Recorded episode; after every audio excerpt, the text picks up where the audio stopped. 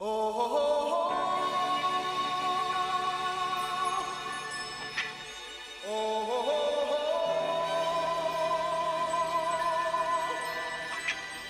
It's Phone Booth Fighting, myself, Richard Hunter, and the two time UFC heavyweight champion of the world, Frank Mir. We do this podcast twice weekly. Go to phoneboothfighting.com for all the details to find out when episodes drop. Click on our Amazon banner to do your online shopping. Buy your official Phone Booth Fighting merchandise at phoneboothfighting.com. Uh, also, support our fine sponsors, promo codes on the sponsors page. More on that later. If I sound like I'm rushing through this, I am, because we have a lot to get to at the top of the show. First of all, I am sitting in a uh, hotel room on the Las Vegas Strip with comedian extraordinaire Sam Tripoli. Sam and I just uh, had the pleasure of working together yes, we did night. a show. We rocked all 30 of those people. all 30 of them at the LA Comedy Club. But joining us from Manchester, England, once again this week is my co-host Frank Mir, and today he happens to have a buddy with him. I recognize this man as uh, Herb Dean. Hey, Herb, how you doing, man? I'm doing well. How about Uh, yourself? good. It's good to see you again, and uh, cool that you're over there. I guess you're over there, obviously, refing ACB uh, that Frank's doing the commentary on tomorrow, right? Yeah, yes, I am. I'm excited about it, man. It's, um, I think they're gonna have a lot of fights. Uh, like 25 fights. 25 26 fights. as far as I hear. Yeah. Uh, 26 fights, and uh, I don't know if they gave you the news yet, Herb, but you're doing 22 of them. Uh, that sounds like a long day. That might not end up being a joke, man. Oh, hey, this, you know that's that's nothing I haven't done before. Many times with King of the Cage and Gladiator Challenge back in the day, yeah. and a few of the other shows, uh, refereeing fights. Uh, you know, man, yeah, yeah. It won't be the first time. What do, what do you I think? know I wanted to bitch about the amount of fights, saying that like, come on, guys, how am I supposed to keep my energy up for 26 fights? That's and then I find lot. out Herb's out there. I'm like, oh shit, now I sound like I'm being weak. But they sound like nice guys. I bet you they'll bring me a sandwich or something like Yeah. that. or something to keep the energy up. You know. They Yeah. don't do any interviews between rounds, man. Now, here's the uh, only problem with that, Herb. I well, here's the only There's problem. No tea break. Keep my momentum going. The only problem with that, Herb. I don't know if you know ACB's slogan about uh uh what is it more what is it Frank like more fighting less Yep, more fight, less talk. Yeah, okay, so more fight, less talk. So here's what I'm thinking, Herb. They may bring you a sandwich, but you may have to eat it like during one of the rounds. Could you could you eat a sandwich and ref at the same time? Right, yeah, I could do that. You know, Chuck Liddell, he refereed one of my me at a grappling tournament. Yeah. Back like in the '90s, and he was eating a sandwich at the same time. while he was refereeing me in the gra- like leaning out like this, so he was leaning out so it wasn't getting on his shirt. You know. No, That's- actually, because when I found that out, knowing that we probably commentated for six hours straight, I've actually, I'm being serious. I've uh, inquired about a catheter. No. oh no. Uh, well, I guess uh, the upside is that's a potential new sponsor for the show, Frank. So uh, always Right, be yeah, thinking. right. Always be Break into an closing. older age group. Now, Herb, uh, it's it's uh, interesting that you joined us because right before uh, we we logged on with you guys via FaceTime, I was sitting here in Sam's hotel room, and Frank said, you know, hey, I need a few minutes. I'm I'm talking to Herb Dean, and Sam said, hey, I want to sign up for Herb's uh, refereeing course. Yeah, I've looked into it. I've heard you talk about this before, Herb. Tell everybody about this for those who don't know this this course you put on and, and how people can take it. Oh, it's, it's a really cool thing. Um, what I do it's uh, it's an ABC recognized course, and so that uh, the course is recognized throughout the United States and throughout the world. Um, most places that MMA is done, uh, and the course is going to be three days. Uh, judging is done the first day, and then there's things that pertain to judging and refereeing. That's all done on the first day. Then the second day is um, a referee specific day. The third day is I have a practical. I just like it if the judges take it, but it's not mandatory for the judges, but it is for the referee. On that day, we do live sparring. We have a, um, uh, I have a bunch of guys come out spar. We have a gym set up. We have a long day of doing a bunch of scenarios and whatnot that may happen.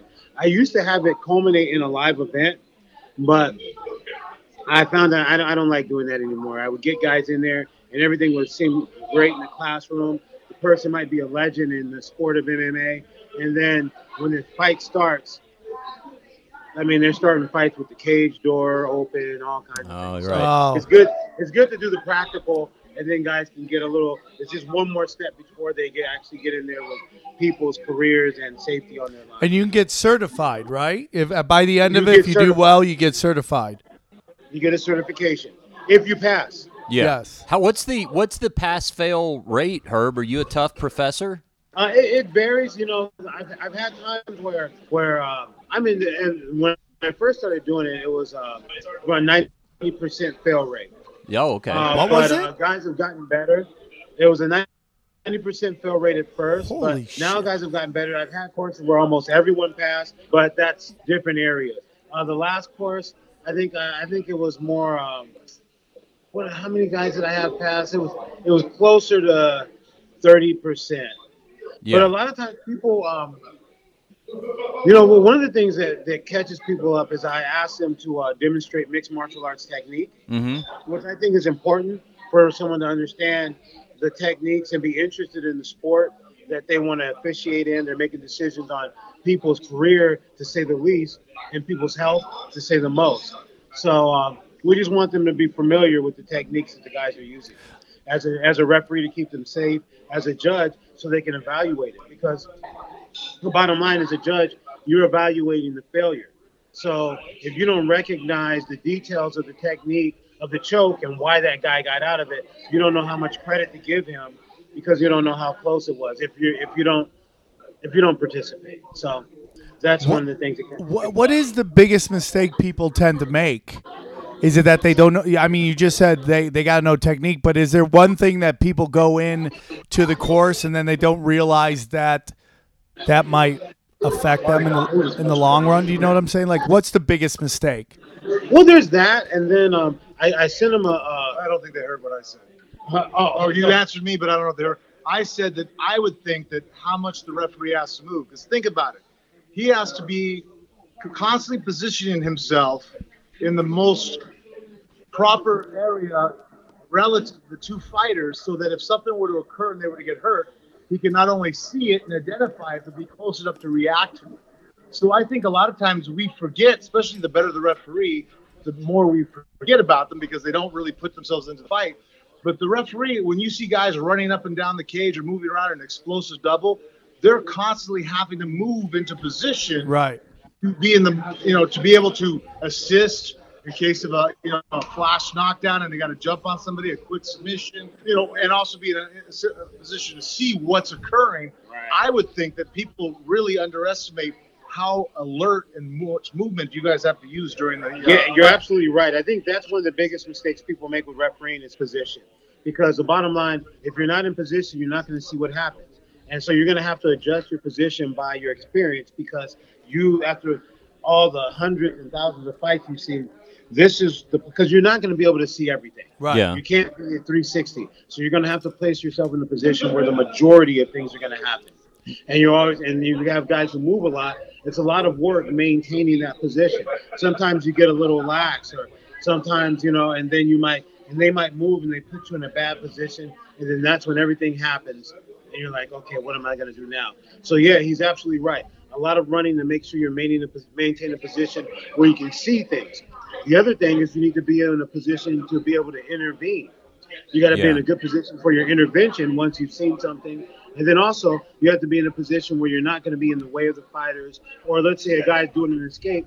I've seen fighters take a beating because the referee is in his main escape route. And he doesn't think to tell him, hey, move out the way. He just takes the beating, you know. So also, you want to be in a place where you're not interfering with what's happening with the guy. Now, so that is, is- a really big mistake. Is there also because what I'm imagining is on the one hand you want everybody to be in a you know prime position to intervene, but I would guess that that has to be balanced against not looking uh, like you're spazzing out in there and uh, kind of running around too much and wasting energy. Like I'll bet some guys uh, maybe get so wound up they end up uh, looking like uh, you know maybe they're expending too much energy in there. Is that possible? That'd be better, better than the other You're way, right? absolutely right, though. No, you're absolutely Yeah. right. Um, that, that, yeah, it's definitely better than the other way, but you know, you don't think I'd rather be. have that referee but you than don't the want guy who's just chilling out, kind of like lackadaisical, trying to make sure everybody can see well, right? right. Well, you want you want to you want big, at the same time the guys who are spazzed out and over intense. I think they give it a, a, a sense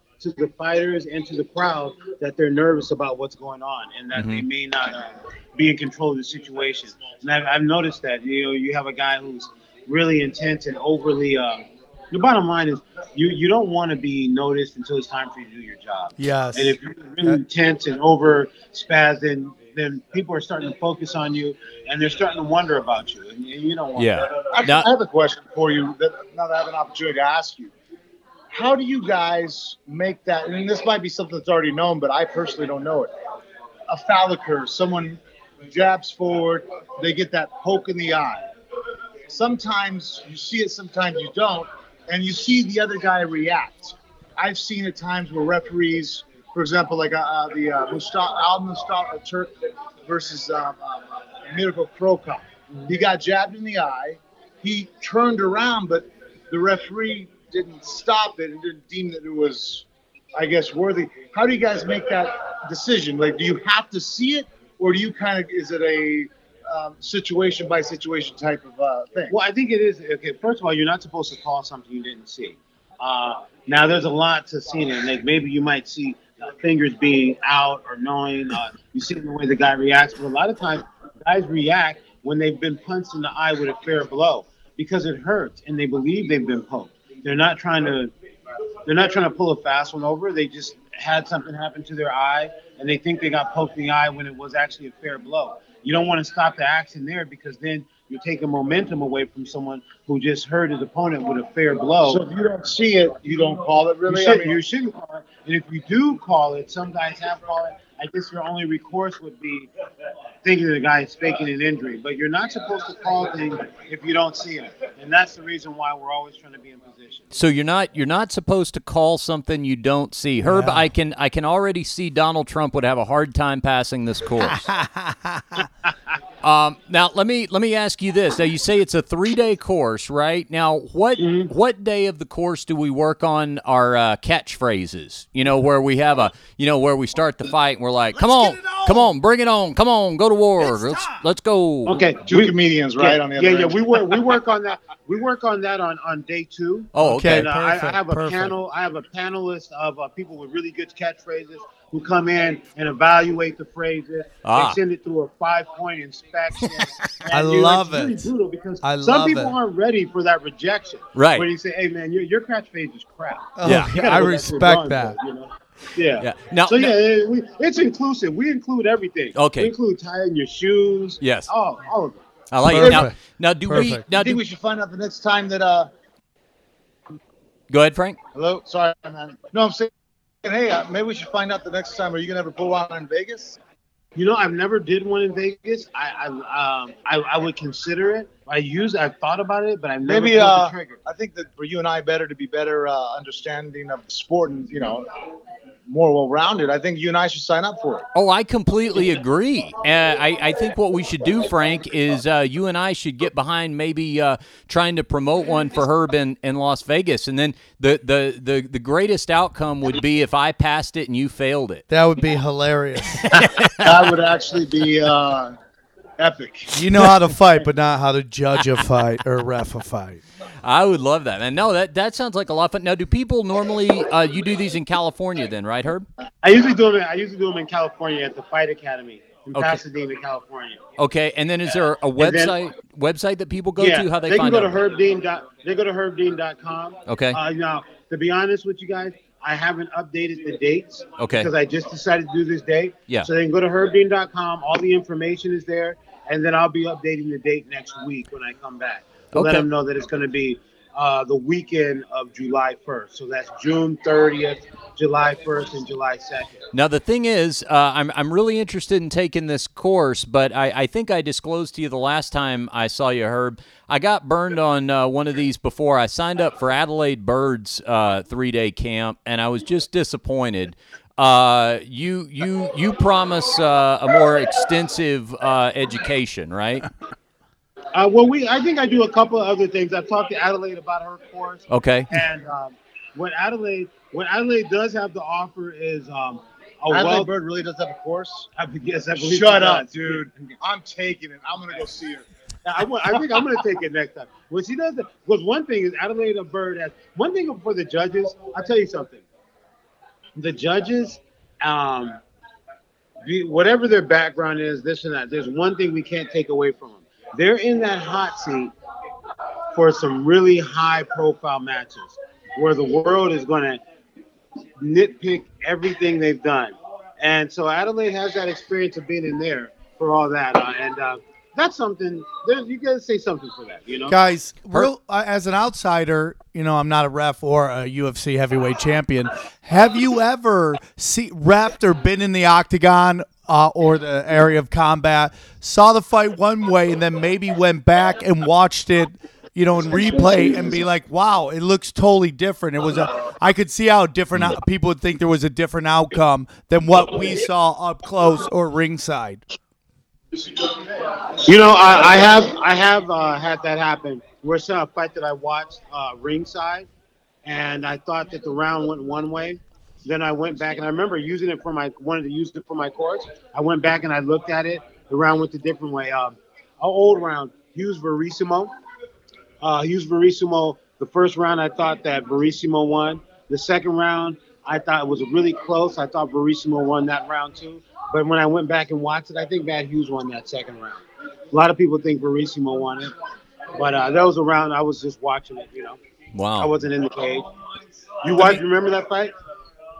I do remember that fight. I, I I've been cage side and I've watched on television, and it's like there's a lot more when you're in the arena. Either in, Yeah. uh, even though I've never been in the octagon during a fight, but uh, you know I used to sit behind Rogan at fights, and the sound of the hits, you know, the the crowd Do, influencing do you stuff. remember it well enough to have an opinion?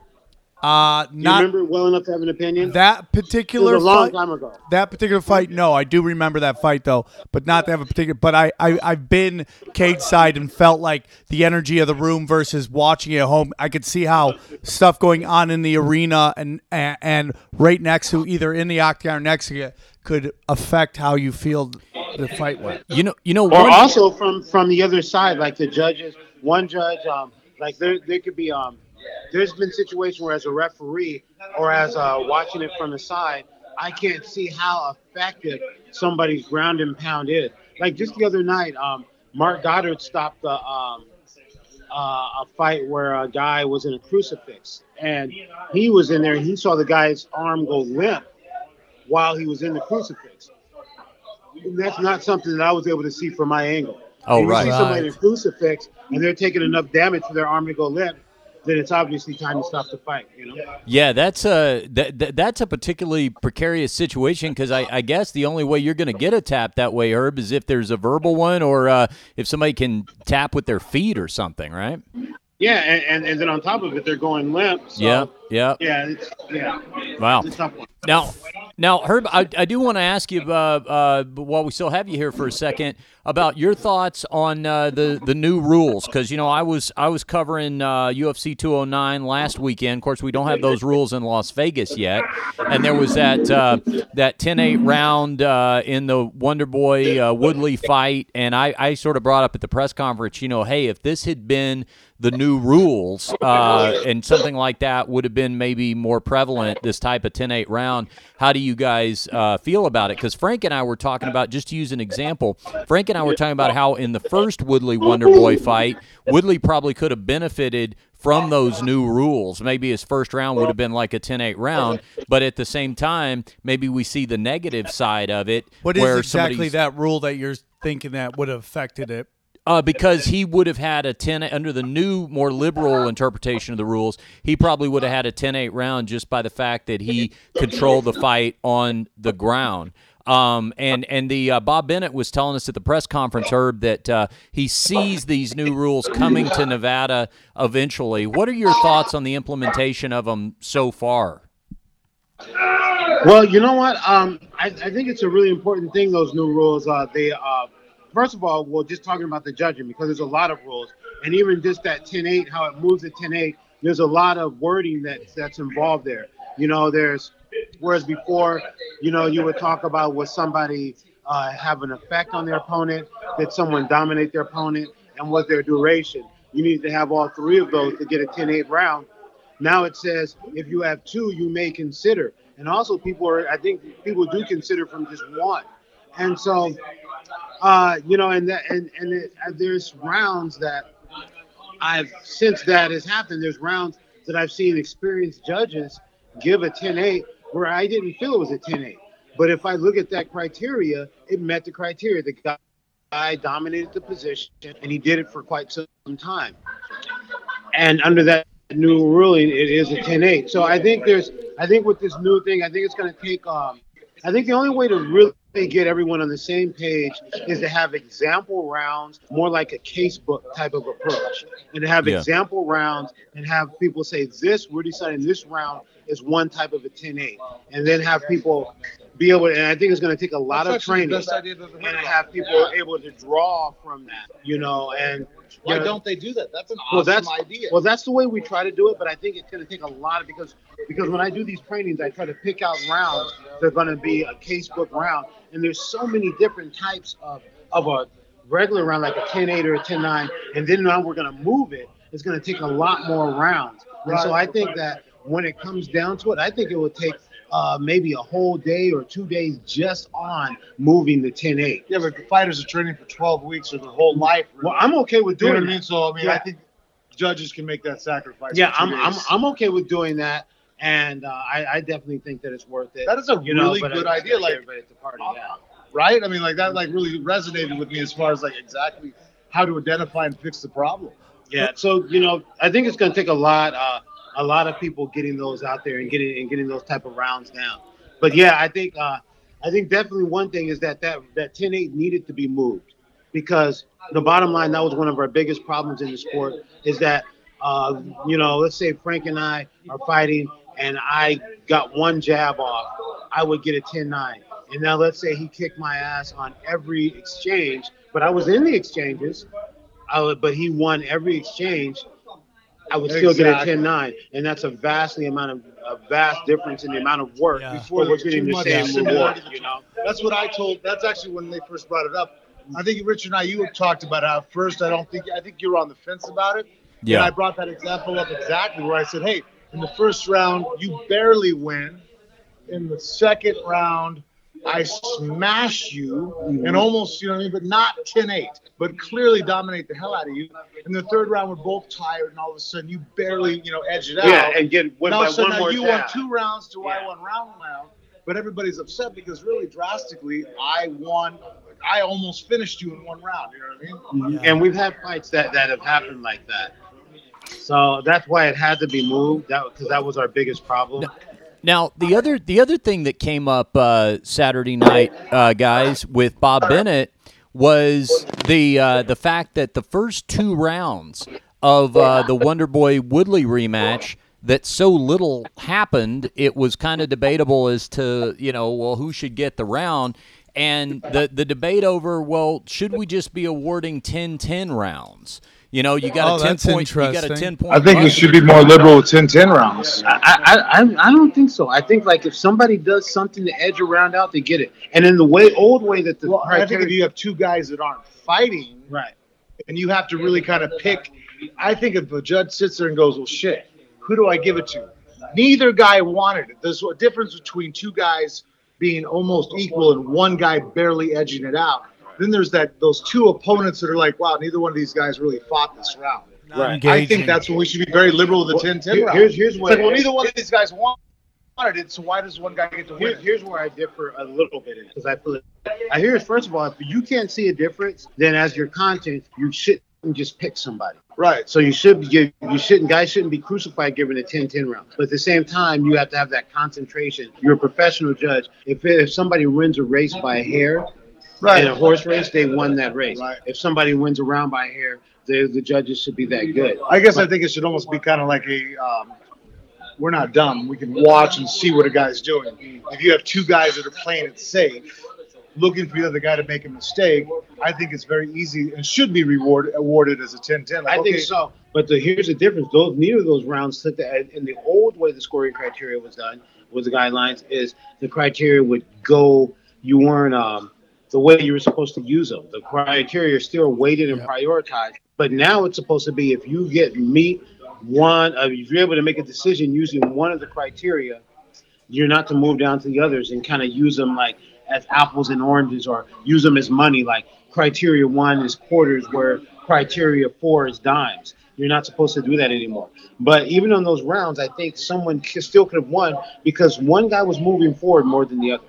Right. Okay. So, and that's one of the criteria is aggression. So let's say there's no damage. Okay, then we move down to the next criteria. Who's more aggressive? Is somebody actually trying to make a fight? We can't have a fight that. without a guy moving Yeah, forward. yeah. So if somebody actually moves forward, he should get credit for that. You know what I mean? And Er- so, Can I ask a question, Herb? Uh, on another Yeah. subject, uh, the UFC fight in New York, a lot of controversy here and there. Uh, the the athletic, you know, commission, how they handled this stuff, and in particular was uh, the eye poking in the Holly Holm fight. And did the ref do enough? My question is, is and this might add another layer of bureaucracy, which we may not want, but what about an uh, an instant replay and the fact that maybe as a, a referee you can't see everything that's happening, but if somebody on the outside who's kind of like a second eye for you was like, "Nah, dude, she intentionally did that. She made a crazy face after," or like, "Yeah, we gotta, we gotta, you gotta pull a point for that because this is the second time she done that." Is that anything that might be interesting to you, or is that just you just want to be on your own on this one? well, we do have instant replay for uh, fight ending, uh, fight ending, ending in, uh, injuries. Okay. Yes. So, if, so if it ends the fight, we're able to use instant replay. Has that always been Uh, the case, Herb? No, that's been it hasn't always been the case, but it's been there for quite a number of years. Okay. Okay. I'm not sure how many years, but in quite a few years, we've had instant replay for fight ending. yeah. Now, the reason why we limit the fight ending because let's say I don't want to start talking. Uh, it's it's different than other types of sports because it's like okay, let's say football. After the play is done, you can go to replay and make a decision. In our sport, there's momentum. If I'm not sure if it's an eye poke and I stop it to uh, to check a replay, now I've taken momentum away from a fighter, so I can't do that. Or what about that's at the end of the for- round? Like at the end of the round where she'd obviously hit or not eye poke, sorry, it was a blatant hitting after the round. Let's say that's what everybody's saying. You know, Roger's like, "Oh man, you she tagged him again, tagged her again I don't- after the round." I don't think you need a replay for that. He was right there, right? Uh, but you guys stopped the round, not the bell. yeah, Right, the- yeah, we- one thing a lot of people didn't understand, myself Yeah. included. All the years I fought, I Well, did no, not no, no, understand that no, no. The, the, but I don't get that. Somebody said that about us stopping around, not the bell. We stopped the action, but when the bell rings, Oh, so that is still the rule. the bell that's what I thought, and I was the bell, told that I was wrong. bell- somebody has said that the bell Yeah. rings. We now you're supposed to protect yourself at all times. Right. But if a blow, if a blow is, let's say, okay, let's say a blow is started before the bell rings. Oh, Bang, boom, it hits. That's not an illegal blow. Right. Right. But after a bell rings and a punch is started after Before the you bell get rings, there. then that punch is a foul. Oh shit. Okay. There's a rule. I'm glad. says- That's what I thought made because sense to me. Because the, the time of combat is between is that five minutes. So it You're could. not so so let's say that that being if somebody says it's when the referee stops it, then let's say the action's going good, and the referee's like, hey, I don't want to mess this up.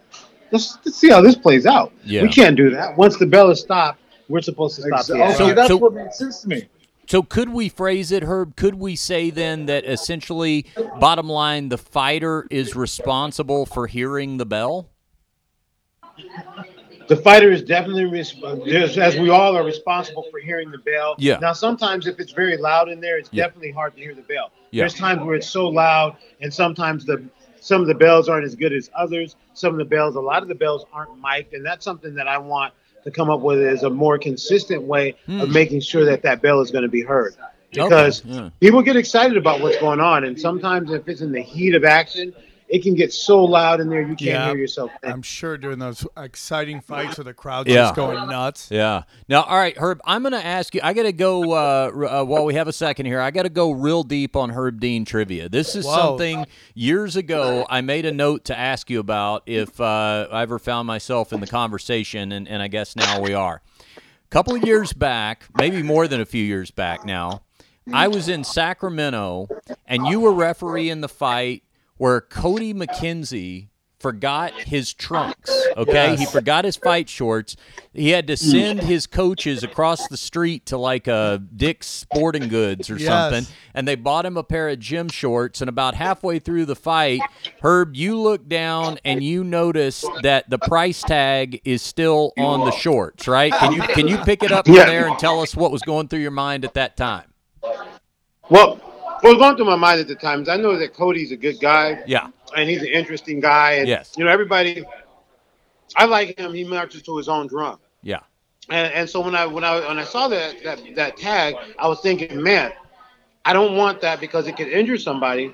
Maybe he left it because he was thinking about taking them back afterwards and getting somebody back.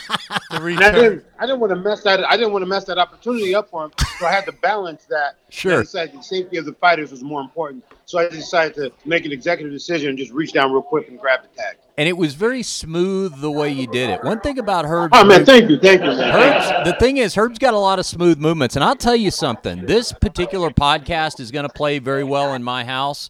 Frank, I don't know if you know this, if I've ever really shared this with you or not, but uh, you know, uh, uh, my girlfriend Jennifer is around. I mean, around fighters all the time, all this kind of stuff. Obviously, has to follow the sport because I'm involved in it.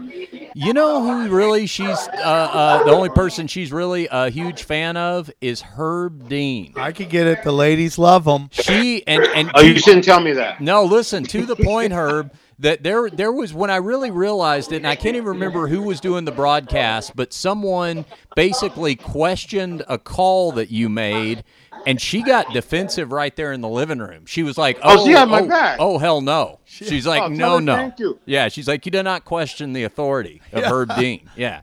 Yeah. So anyway, yeah, this will be uh, a popular one with her. Okay, well, cool. So so let's uh, remind everybody you go to herbdean.com to get the information on uh, Herb's uh, three day course out there in uh, California, and it's uh, judging and refereeing. And I would say it's got to, if nothing else, Herb, just improve your enjoyment of watching fights, just like you know training jujitsu or something like that can do. I think you enjoyed it a lot more after that. Yeah, I, I- I definitely enjoy it. You know, um, I just surprised that a lot of people come to take the course. I would think um, it, it always surprises me how many people show up uh, uh, on their weekend to talk about officiating MMA. You know, Yeah, yeah. it's a good time. Well, we appreciate you being on with us. People can follow you on social media. Twitter is Herb Dean, right? Yeah, let me give you Herb Dean MMA is Herb my Dean uh, MMA. handle on all of them. Okay, on, On, all of them. Instagram, and uh, Facebook. Fantastic. Herb Dean MMA. Now, here's what we need to do, real quick, guys. I need you guys to get together on screen, and then Sam and I are going to get together on screen on this end so I can do a screenshot and I can use this to promote the podcast. So you come around here, Sam. Come around, and we're going to just do this live on the air. People can listen to me do it. All right, hold on. Okay, everybody stand by. Comedians. Hold on. I got to make sure it took. No, this is important. We got to have an Instagram picture. Hang on. It didn't. Guys, get back together. It didn't take. Frank. very intelligent. Oh, thanks, Austin. Hey, Frank, get him- do it twice a week. Get him back in there. Hold on. It didn't take. We got to do one more. that? We got to do one more. Get him back. I'm Sorry. Do you want to go sideways? Is that better? Uh, yeah, I like we like sideways for us. Sideways would be better for us. We don't have to hug. We got it. Thanks, Herb.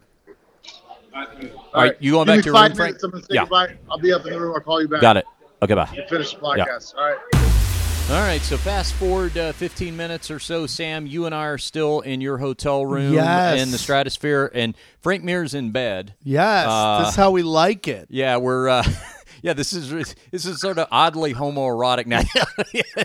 That's how we Frank's giving like us, it. Frank's giving us the full body shot. Don't We're- worry, he's wearing the uh, phone booth fighting T-shirt, which is great. You're promoting over there, Frank. I love wearing my own else. T-shirt. I love wearing my own T-shirt. I don't care. I wear it anytime, all the time. Well, tell hey Frank, tell uh, tell Sam your story about how the phone booth fighting T-shirt is like the first shirt that you've ever worn that's had your likeness on it, right? It actually is. I actually had a clothing company before, and a couple of the shirts had my uh, different images of me, you know, after fights, screaming and going crazy. And, you know, a lot of fans liked it. It was kind of a crazy looking pose, but uh, I never wore them. And, you know, I just thought that would be kind of uh, douchey to wear your own uh, fight shirt, right?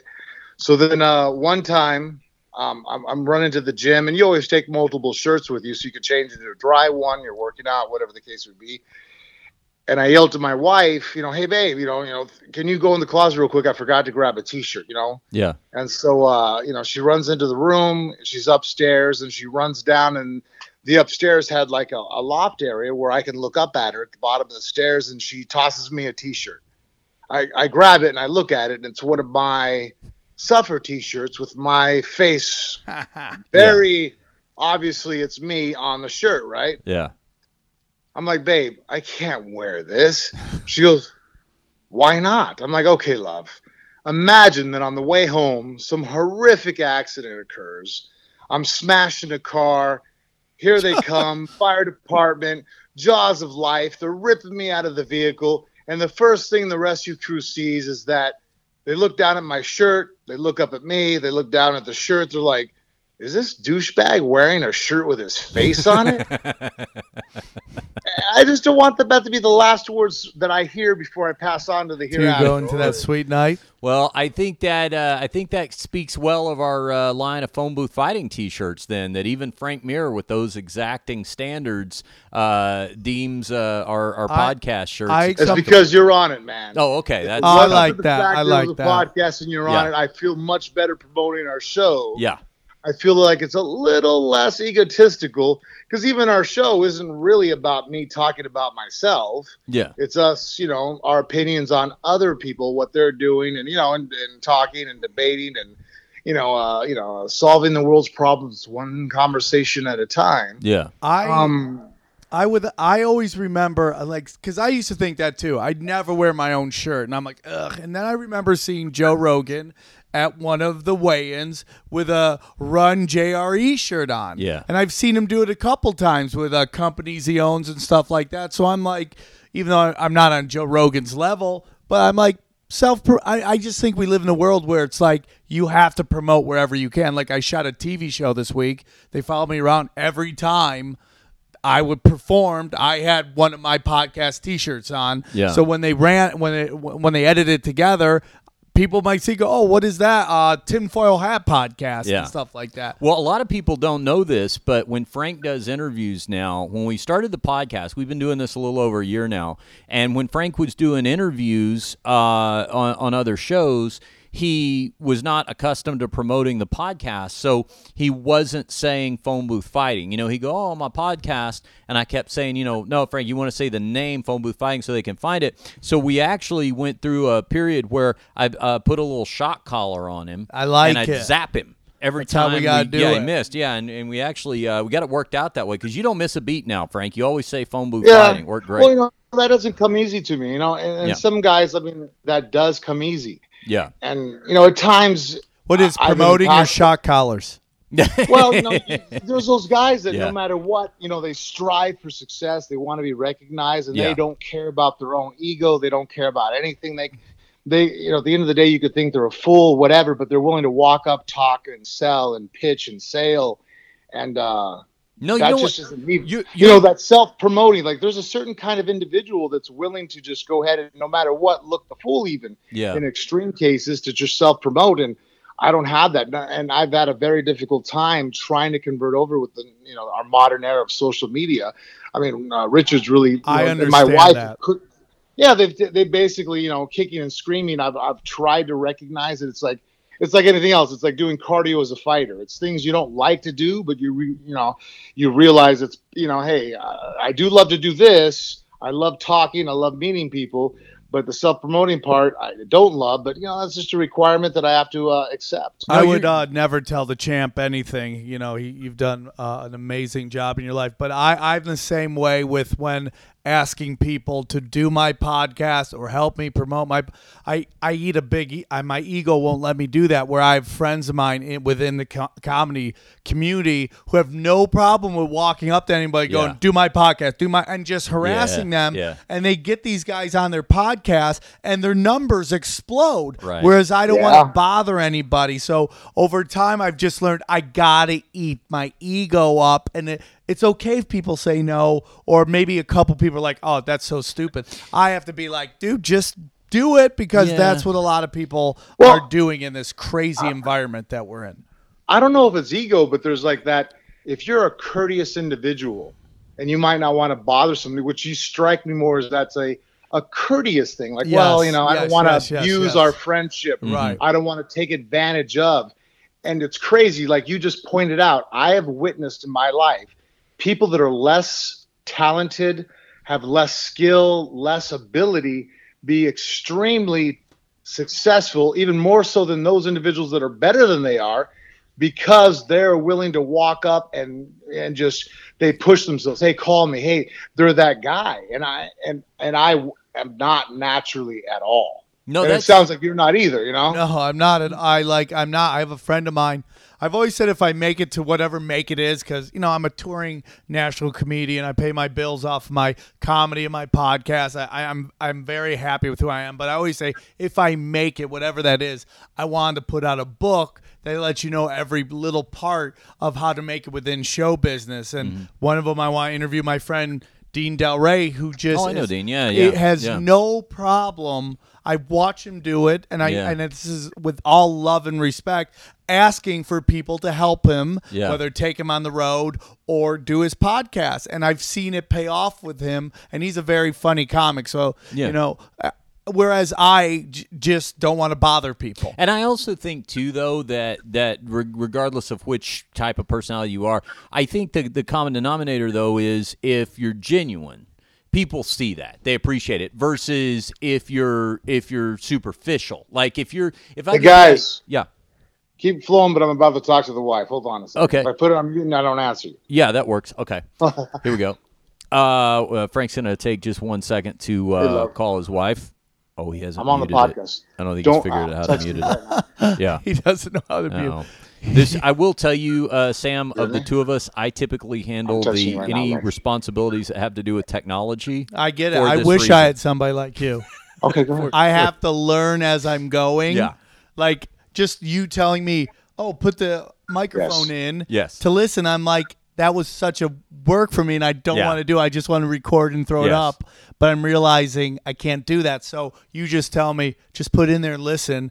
I'm now going to do that on my podcast. To, to- yeah, to monitor your own audio to like make sure I, I everybody's have to learn into the how microphone. to edit the audio Right. just to put at the beginning of Yeah. my podcast, and I'm just Yeah. I don't want to do that. It's important. See, like, right. So, for example, right now, Frank thinks he's muted the phone. He hasn't, of course. So we're hearing him. If Yes. he were to say anything that he wouldn't want on the podcast, Yes. he doesn't know how to edit it out. Yes. Sorry, so guys. I I have to I go. I have to go back in and, and cut it out for him. I'm I, I feel a certain responsibility. I to do respect that. Yeah, I look out for him uh, that way.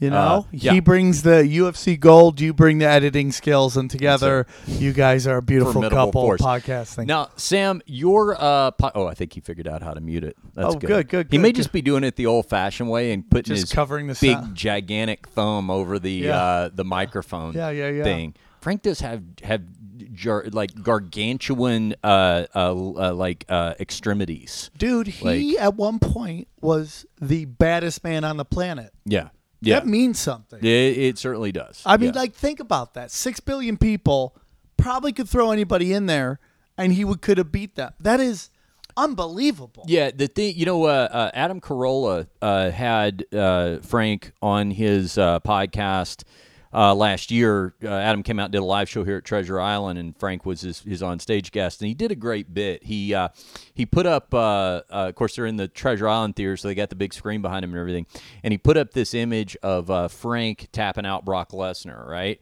And he's like, you know, he kind of sets it up for the people in the crowd that you know aren't already in the know. He's like, just to put this picture in the frame, you know, let's talk about this monster that he bait. Not only did he beat him, he made him give up, right? And so Frank, uh, uh, Adam said, uh, you know, if I were Frank, you Frank, I would be taking this picture around like everywhere. And next time they give me a hassle about the 30 day return policy, Yeah. just be like, you know, I get it, you have a policy, but let me show you this photo. And do you really want to be a stickler for that? I You know? sometimes say, oh, see women, and I know MMA and training is not the same as being a naturally beautiful woman because I'm sure there's work to it. I'm not trying to take anything away from that, but it's born. M- MMA is the other lady in my life, but Yeah. go ahead. Yeah. But but it's like sometimes you see women they take these pictures they put on social media and they're so gorgeous Mm-hmm. and you're like I would just hold on to that and let all your grandchildren know Yeah. how badass grandma was at Oh one point. yeah, yeah, yeah, yeah. That's true. You know, No, just like how amazingly hot. Yeah. Well, I tell you, let's do this. Let's uh, uh, well, let's mention your your shows uh, while we're waiting for Frank to come back because, uh, as I said, we're here at the Stratosphere. Uh, I got to do a, Naked City. Yes, I got to do a guest set uh, with you last You night. were you're- great. Thanks, man. I appreciate that. You're were here great. through Sunday. I'm here so, through Sunday. Uh, two shows Friday, two shows Saturday, and then Sunday. Are you back, Frank? I am. Okay, Sorry, good, guys. good. All That's right, no okay. problem. No That's problem. okay. All right. Uh, so, uh, Frank, I was just getting to the point where I thought we'd talk to Sam a little bit about his shows because uh, it's always good for us to compare notes with other successful podcasters. Sam, you have uh, uh, you you've got two podcasts that I, I listen to. You've got uh, Tinfoil Hat, Yep. and you've got uh, Safe Space. Yep. Okay, so those are the two shows Yeah, you Safe Space on. is a rant podcast I do. I like to rant. It helps me write material. Yeah. And Tinfoil Hat is a conspiracy podcast. Uh, you know, I just I, I, I do podcasts about things I enjoy, sports, Yeah. and, and, and conspiracies. And the conspiracy podcast is really going a lot better than I thought it was due. Yeah. A lot quicker. I've already gotten bigger names than I ever thought I would get this quickly on it. Mm. And it's just fun to talk about this stuff and not get Alex Jones serious and nothing against Alex Jones, but Yeah. I just enjoy the discussion of it. So it's like I always say, do the people always start podcasts. I go, whatever you're gonna do about your po- whatever your podcast is about, just know that you have to be willing to be able to talk to about that subject. A hundred episodes from now, 200 episodes from Mm-hmm. Yeah. now, three. You know, it's like you got to be able to take this thing for a long ride. Yeah, well, you know, Frank. I mean, you and I've talked to, before about the fact that uh, you know talking fights comes naturally. That seems to be a given. But it always amazes us that some of the episodes that we do that turn into you know three hour long marathons deep into the night about any variety of random subjects sometimes are our most downloaded episodes. I know that was a big surprise to you when we first started seeing those numbers, right?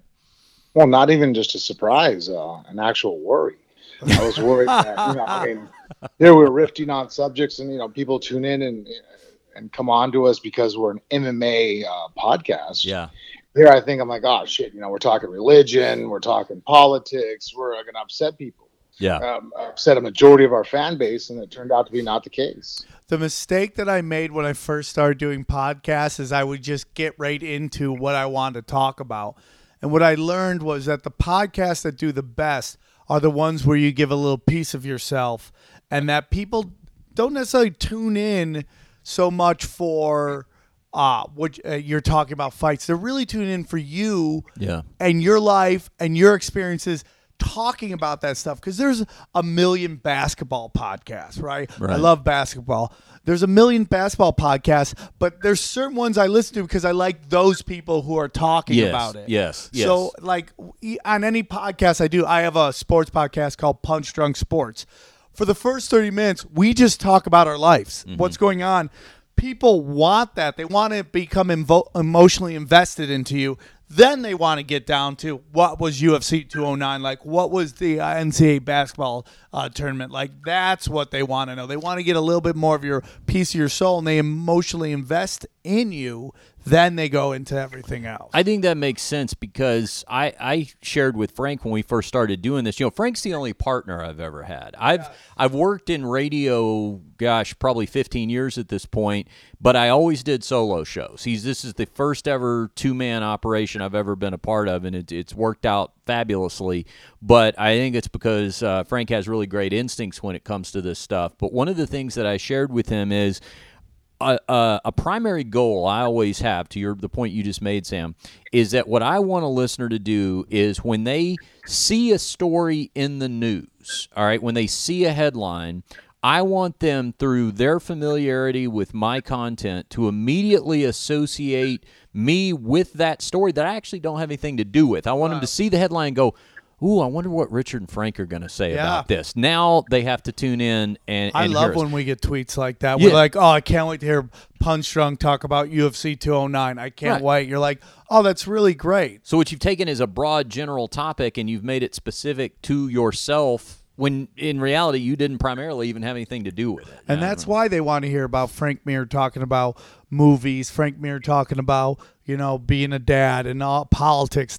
Because, you know, it's not really about MMA. It's like we want Frank Mir, we want Richard Hunter, and we want to hear your guys' take on everything because that's what it's all about. Yeah, well, that's definitely what we do, and that's definitely how I think we've uh, we've built a lot of uh, loyal listeners. What are what are you? I'm just interested since we have a third party involved here, Frank, and uh, Sam has a lot of background in uh, podcasting. I mean, you and I talk amongst ourselves a lot about our podcast, but uh, off the top of your head, what are some specific thoughts or observations or questions you have about podcasting now that we're a year and some change into this?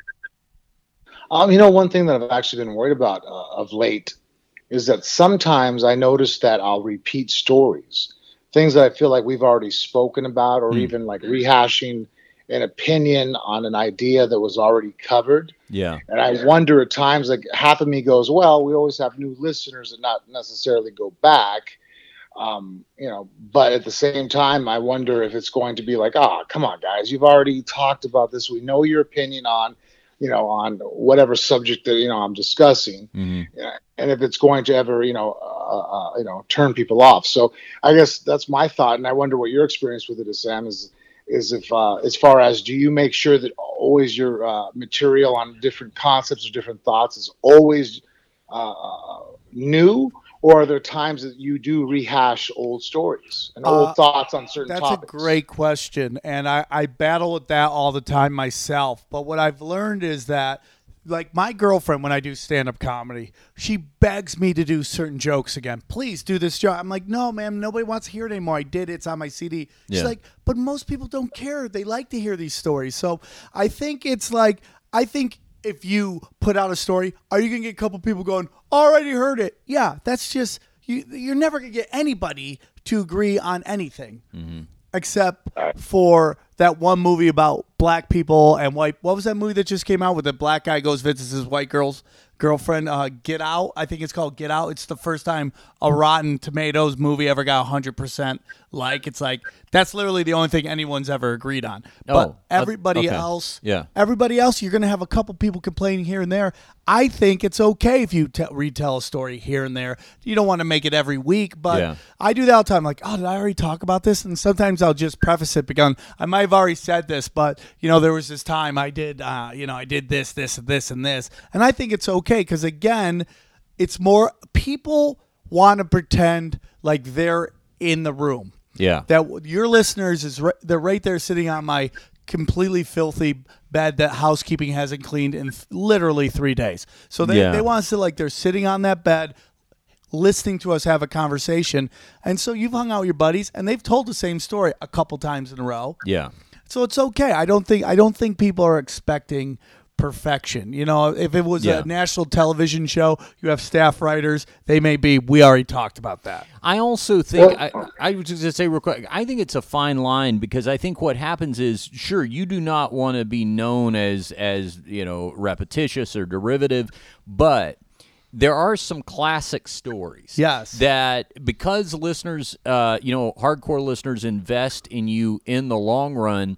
That chances are, if they've heard all whatever we're up to 108 or so episodes, if they've heard a story all the way back at episode 20, yeah, they may have heard it before, but it's been the better part of a year since they've heard it. Yeah. And Sam's on the show, so when Frank, because for example, Frank's told the story about that that T-shirt with his face on it before, okay, Yeah. but it's been a long time. But Sam wasn't here last Yes. time, so probably if I were to put myself in that hardcore listener's position, I would think, oh, I'm gonna see what this guy's reaction Yeah. to that is. You know, so there's something new introduced to the conversation, perhaps. I I think friendship in friendships, you guys talk about the same stuff over and over again. Yeah. And I don't think people get that angry because that's what friends do. Sometimes your buddy tells the same story Right. over and over again. Uh, speaking of uh, repeating something, I'll uh, repeat a pledge that, that I have offered to Frank in the past because he just uh, uh, Sam just reminded me, Frankie, you can't see this because it's uh, b- behind the camera that we're FaceTiming on, but uh, Sam did just uh, point out to his uh, filthy hotel bed,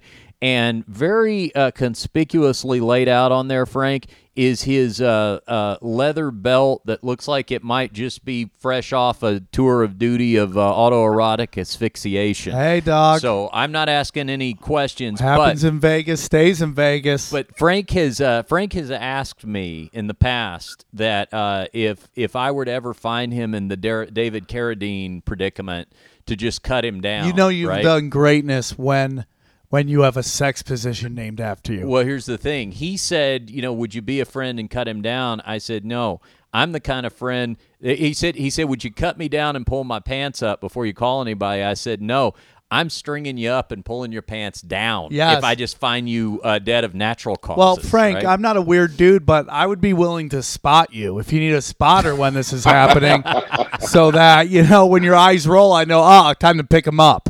I don't even want to get to that place. yeah, yeah, yeah. That's how I am. Yeah, dude. Everybody get weird. I think podcasting's interesting. I learn so much as I go. Some people just hit and it just goes. And for me, I just learn little, little things. And I also started to realize that as the internet gets bigger and bigger and people get away from corporate entertainment, they start getting into the nitty gritty mm-hmm. that they're enjoying more of my stuff. Yeah. My my you know, it's like these guys from the TV show they came and recorded me. They're like, you like to do war stories about your life, you know, being in high speed police chase with police helicopters and all that stuff. Like, I enjoy talking about that because I think that's what everybody experiences more and more, like real crazy stuff.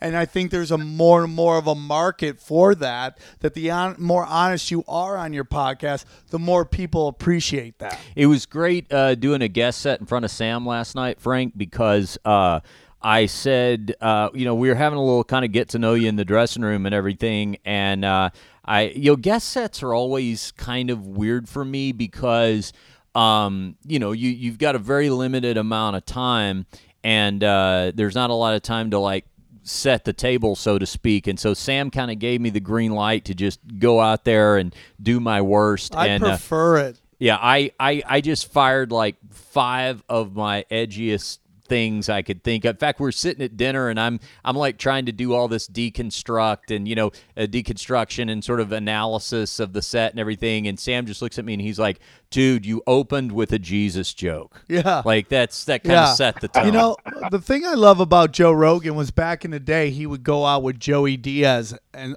and Ari Shaffir opening for him, and Yeah, I I always of thought those shows, that yeah. was amazing because when he walked on stage, there was nothing that was taboo at that point. Yeah. nothing that he would say would get them shocked. Yeah. so he kind of cleared that up. Whereas sometimes I go on the road, and because they these comedy clubs they have to work these really strong features with somebody they'll put them with me and i don't mind it but they don't fit my act. Yeah, so so this guy i get a lot of urban acts. I'll play the, the tampa improv and it's one of my favorite clubs but they tend to put me with very urban acts and i love those guys and they just want to work so i'm like okay but it doesn't fit what i'm doing mm-hmm. i'd rather have you and brand tobler telling your sick kind of twisted jokes so when i and even if i'm not as sick and twisted as that maybe i am maybe i aren't i can say whatever i want to without them going oh wrong hole on me you know Yeah, and yeah. just enjoying the show and I can just kind of be myself. I'd much rather have you going up there doing your craziness.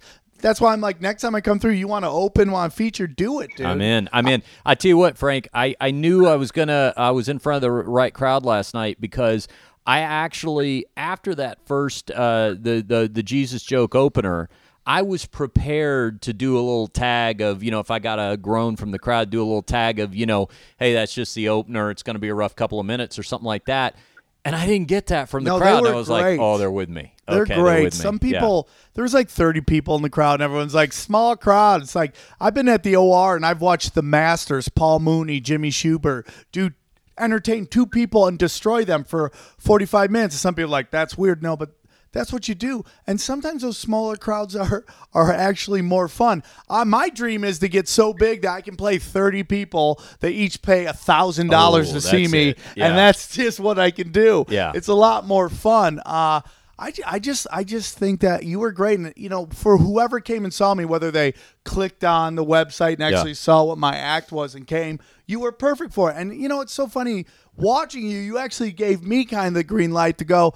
Just go up there and do your thing. Stop overthinking it. Yeah. Because yeah. sometimes Oh, I'll overanalyze Yeah. my shit and be like, "Oh, I don't know if I should do this." And you were, you, you know, you opened up, you did your shit, and it, it was a lot of fun to watch somebody just working freely. Oh, thanks, man. Well, listen, lest you think, Sam, that this is just a conversation between two comedians and the uh, the the MMA fighter is the odd man out. Frank Mir himself is a veteran of the stand-up Yeah, you were comedy telling stage. me that. Frank, uh, tell Sam about your uh, experience. Uh, the the only one so far, but I'm sure the sophomore effort is coming in 2017 about uh, living your lifelong dream to do stand-up. yeah, it was always something I've always wanted to do, just because I've always admired, and I and I enjoy comedy very much. And so uh, I told uh, Richard that that was kind of like one of my, you know, uh, pipe dreams. Like, hey, you know, one time I would like to jump up there on stage and, and try. So he's like, well, let's do it. And I'm like, oh man, all right. Well, you know, I've never been one to back down from a challenge. So, uh, uh, so it's funny because he's like, you know, put some stuff together. So I, I spent the better part of a day or two, you know, writing down notes, different ideas I had, and uh, you know, I really wanted to, you know, be, you know, good at it. You know, I don't really like to do anything and, and, and suck. So uh, I remember he came over. He's like, "Okay, let's work on what you got," and I showed him, you know, and I probably had about ninety bits. Yeah. that was the first thing he had said to me was like, you know what, it's a good thing, but uh, you're gonna have to work on the same thing I have to work on. Uh, but uh, you need to edit. I'm like, okay, okay, I got to break this down. So to what? He goes, um, you're gonna pick five.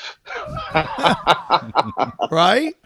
Yeah, so um, that actually was uh, you know a surprise on how much that I had to actually uh, uh, condense my ideas down to just five you know parts, and then on top of that, I speak with so many words. I'm so long-winded and, and wordy that that killed me. I was sitting there, you know, it's like, all right, you know, you're, uh, you know, I was talking about a part where I had to first explain that I'm a bouncer in Las Vegas.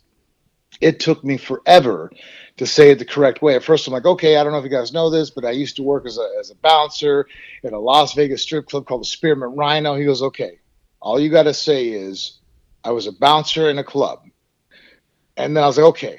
So, guys, I was a bouncer in Las Vegas at the Spearmint Rhino, and and the whole situation. that's- it took probably about 15 times for me to to to condense down and be efficient with just a few words. That is the whole thing. And I, I, I do this Kill Tony podcast, and we always talk to young comedians. The biggest thing I say is like, the only thing you have to do is give them enough in information to understand your punchline. That's Yeah, it. yeah. So if you're like, oh man, you know, it's kind of along the lines of what you're saying, like, oh, I, I was driving this 1978 Chevette and it was a, you know, the bumper didn't fall.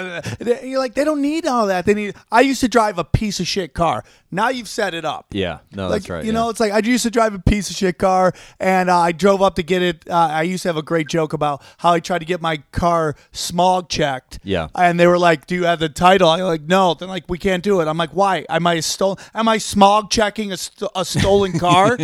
Am I the environmentally protective carjacker? Is that what you're saying?" Like, and I could have gone into the detail of how much Right. of a piece of shit this car is, Yeah. but it's not per- pertinent to understanding the punchline. There's also an important point about that particular example, and it's this. When you say you've got a piece of shit car, virtually everybody in the audience can relate to that because they've had one, but they're imagining their own version Their of what car. that was. If you specify the year and the make and the model, now you're kind of excluding me because Yes. you're separating me from the vision I have in my head, right? 100%. Yeah. Yeah. hundred percent. And that's just comedy, man. And you know, Frank, it's like we were talking last night about Brendan Schaub and how there are some guys who I think are athletes that you know, there's a couple ex football players that do stamp in LA, and I always say they do really well because they understand the importance of grinding and putting in the work and doing stuff that maybe isn't exciting. So, you know, if you did it once, you should try to do it again because you you know Brendan Schaub is making a lot of money doing these one nighters now, doing his show, whether it's Big Brown Breakdown or Yeah. doing stand up with Cal, and that there's money to be made. And if Yeah. you have some simple skills, it would be amazing how like being a famous guy can carry you really far. But if you have the basic skills of joke writing, it will go. It you could go pretty far with that and make Yeah. a good amount of money. Show up somewhere, make ten grand, fifteen grand for just telling some well crafted dick jokes, and it's Yeah. like you'd be amazed. well, and you know what, Frank? It's kind of like I mean, uh, uh, boxing historians will know this, but you know, there used to be an old model back during like vaudeville and stuff like that, where retired champions like Jack Dempsey, guys like that, would actually do live theater, where they would just kind of sit there and they'd tell some stories, some funny stories, things like that. People would pay to see that. That's that's one of the reasons why we have really endeavored to start doing a lot more of these live shows. I saw Mike Tyson's one man oh show. yeah, yeah, yeah. Amazing. That's what I've heard. It was yeah. amazing. He was Yeah. so good at it. They whoever did I know Spike Lee. Yeah. was perfect. It was a great thing to go. He, I'm Yeah. sure he made a. It was a nice cash flow for him. Yeah. and there's nothing wrong with it. You could fly in, do one night, sell at a theater, get in, get out. E- uh, You know, I always break stand up pay. Excuse me, down to sex worker money. Yeah. You know, Okay. like, oh, I did a gig, fifteen dollars. That's crack whore money. Okay. Oh, yeah, yeah. And then I've done gigs where I've shown up. There used to be a Beecher's Madhouse at the Hard Rock Casino way back in the day, and they'd have me do ten minutes, and I'd make twenty five hundred dollars. And I'm like, that's high end escort money. dude. that is. And that's how you fucking break it down. And there is a lot of high end escort money out there to be made in stand up if you just put a little tweak in here and a little tweak in there. And you, it, it would be real and then you just put out cds or hour specials and people just want to support you. And we were kind of talking about how i feel like thanks to social media there's going to be less less one hit wonders out there. Yeah. because these guys are going to be able to stay connected with their fan base over time Yeah, no, that's that's true, and the the uh, the sex worker hierarchy analogy is uh, definitely something that resonates with me. I Frank and I we did the uh, the suspended show with uh, Chael Sonnen and his, his co-host Joel uh, here a couple of weeks ago. I was telling a story on stage, and this had this had true story just happened to me earlier that day. I was picking two hookers up from the airport. And normally we we have them carpool together, right? So we don't make two trips back and forth from from the brothel. But these two particular ones, I couldn't ride in the same car together because one of them had started a rumor about the other one that she was offering anal for three hundred dollars, and it wasn't true. Uh, uh, but she had circulated the dirty rumor shit right there. and That's some she, dirty she- shit. She was being shunned for it, not because of what she was doing, but because of how cheaply she was doing it. She was undercutting the other. she was dude she was lowering the market That's right. She was affecting you got to have a everybody's money. flat rate for anal. Absolutely. And if you go below that, it's really going to ruin everything. It's Yep. so interesting, dude. Yep, you do. so- Frank, what's what's happening over there? I know we're gonna we, we should probably let you get to bed soon because you've got a big. Uh, Wouldn't be a bad how, how many fights are you calling tomorrow? Twenty seven. There, yeah, there's a, quite a few fights, like I mentioned, but the good thing is that uh, Carl Prince, the matchmaker, Yes. Princey, is going to call at least I think about uh, eight of them. Okay. So that way I'm not. Well, I just want to say, I Frank, honestly did bring up that issue that I mean, come on, guys, I got to be kind of excited and motivated every time I'm talking about every fight. yeah. I don't know Do you have anybody. to that study can, uh, each of the fighters? So 28 matches, two fighters each. Are you studying like 56 fighters and their tendencies and how they like to fight? I mean, is that what you're doing? Well, I get an idea of it, and I'll watch a fight of each guy, and then because a lot of these guys have already seen fight before, it actually helps out Mm. as far as uh, studying them and looking at them. Um, the person, honestly, that uh, that does the grunt of the work is the play-by-play guy. Um, Brian Lacey. yeah, Brian Lacey, um, who's also a stand-up comic, who's Yep. actually fought an MMA fight. Um, in all reality, he does a lot of work because he has to know, you know, what gym they train at, you know, what they've been doing differently in their training session, who they train with, what they want to do, where they're past their whole history. He has to know the all the uh, the nuts and bolts of the facts of the, the who they are and what they are. So with that information, he can ask me, okay, so this guy changed gyms, you know, you know, what's that going to do? So then at that point, because of all my experience in the world of martial arts over the years, the why is extremely easy for me because I know the whys. So, uh, it, it, like I said, in all reality, uh, most of the grunt work is done by the uh, the other guy. Uh, again, me as the color guy. Um, uh, so it's a double-edged sword, I guess. In one instance, it's impossible for you to do my job if you don't come from my experience and from my background. In the other, uh, once you have that, um, you're able to pretty much, uh, you know, uh, do an easy job at it. Yeah. Well, I, I just want to say, Frank, I really appreciate you guys putting me on your Yeah. podcast. I've always, I've coming no. I met you a long time ago in Addison, and I've been following you since. And uh, Frank, I've always been a giant fan of yours. Uh, I really, pre- I've been watching uh, UFC since the beginning, and you know, to see you uh, rise, and then you know your accident, and see you come back and get back to the top. It was a real honor to watch you fight, and I really appreciate you guys letting me come on your podcast. Absolutely, man. Well, uh, a, a reminder that uh, everybody can find you online. Of course, the uh, the the podcast, Tinfoil Hat, Yeah. and uh, Safe Space. I and have a double disc, Where a double yeah. album Yeah. coming out. Drops next Friday called uh, The Diabolical. It's a two album CD. The first album's me crushing it in Sacramento. The second album is called Friday Night Late Show, Mm-hmm. and it's about how the second show uh, on Friday was so sloppy I couldn't even do an act, and I just had to go to war with this crowd and just start Wow. ripping people new assholes.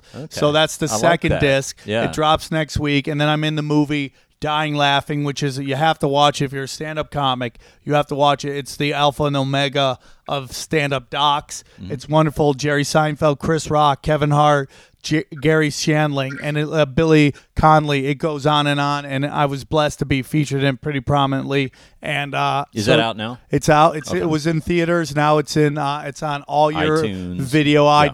iTunes, Google Play, Amazon right. uh, videos, whatever. If you watch it and you're a comic, you'll probably end up crying because it's so amazing how they shot it. So I really again appreciate you guys having me on this podcast. I, I I'm really big fans No, of both of you. So thank you. It's our pleasure. And social media, Sam Tripoli. At Sam Tripoli across the board. pretty much everywhere. All right. Uh, you can follow us on social media. He at uh, the Frank Mir on Twitter and Instagram. Official Frank Mir on Facebook.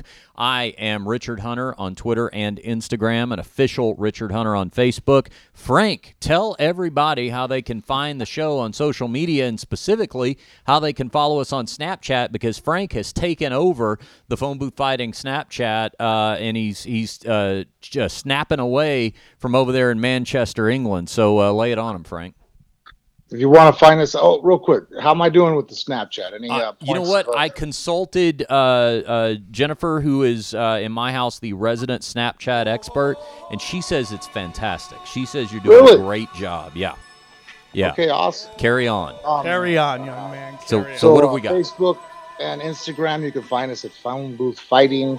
If you're into Snapchat and Twitter, you can find us at Phone Booth Fight. For Frank Mir and for the hilarious Sam Tripoli, I'm Richard Hunter, and we'll see you next time right Thanks here for having me on. on Phone Booth Fighting. Everybody was kung fu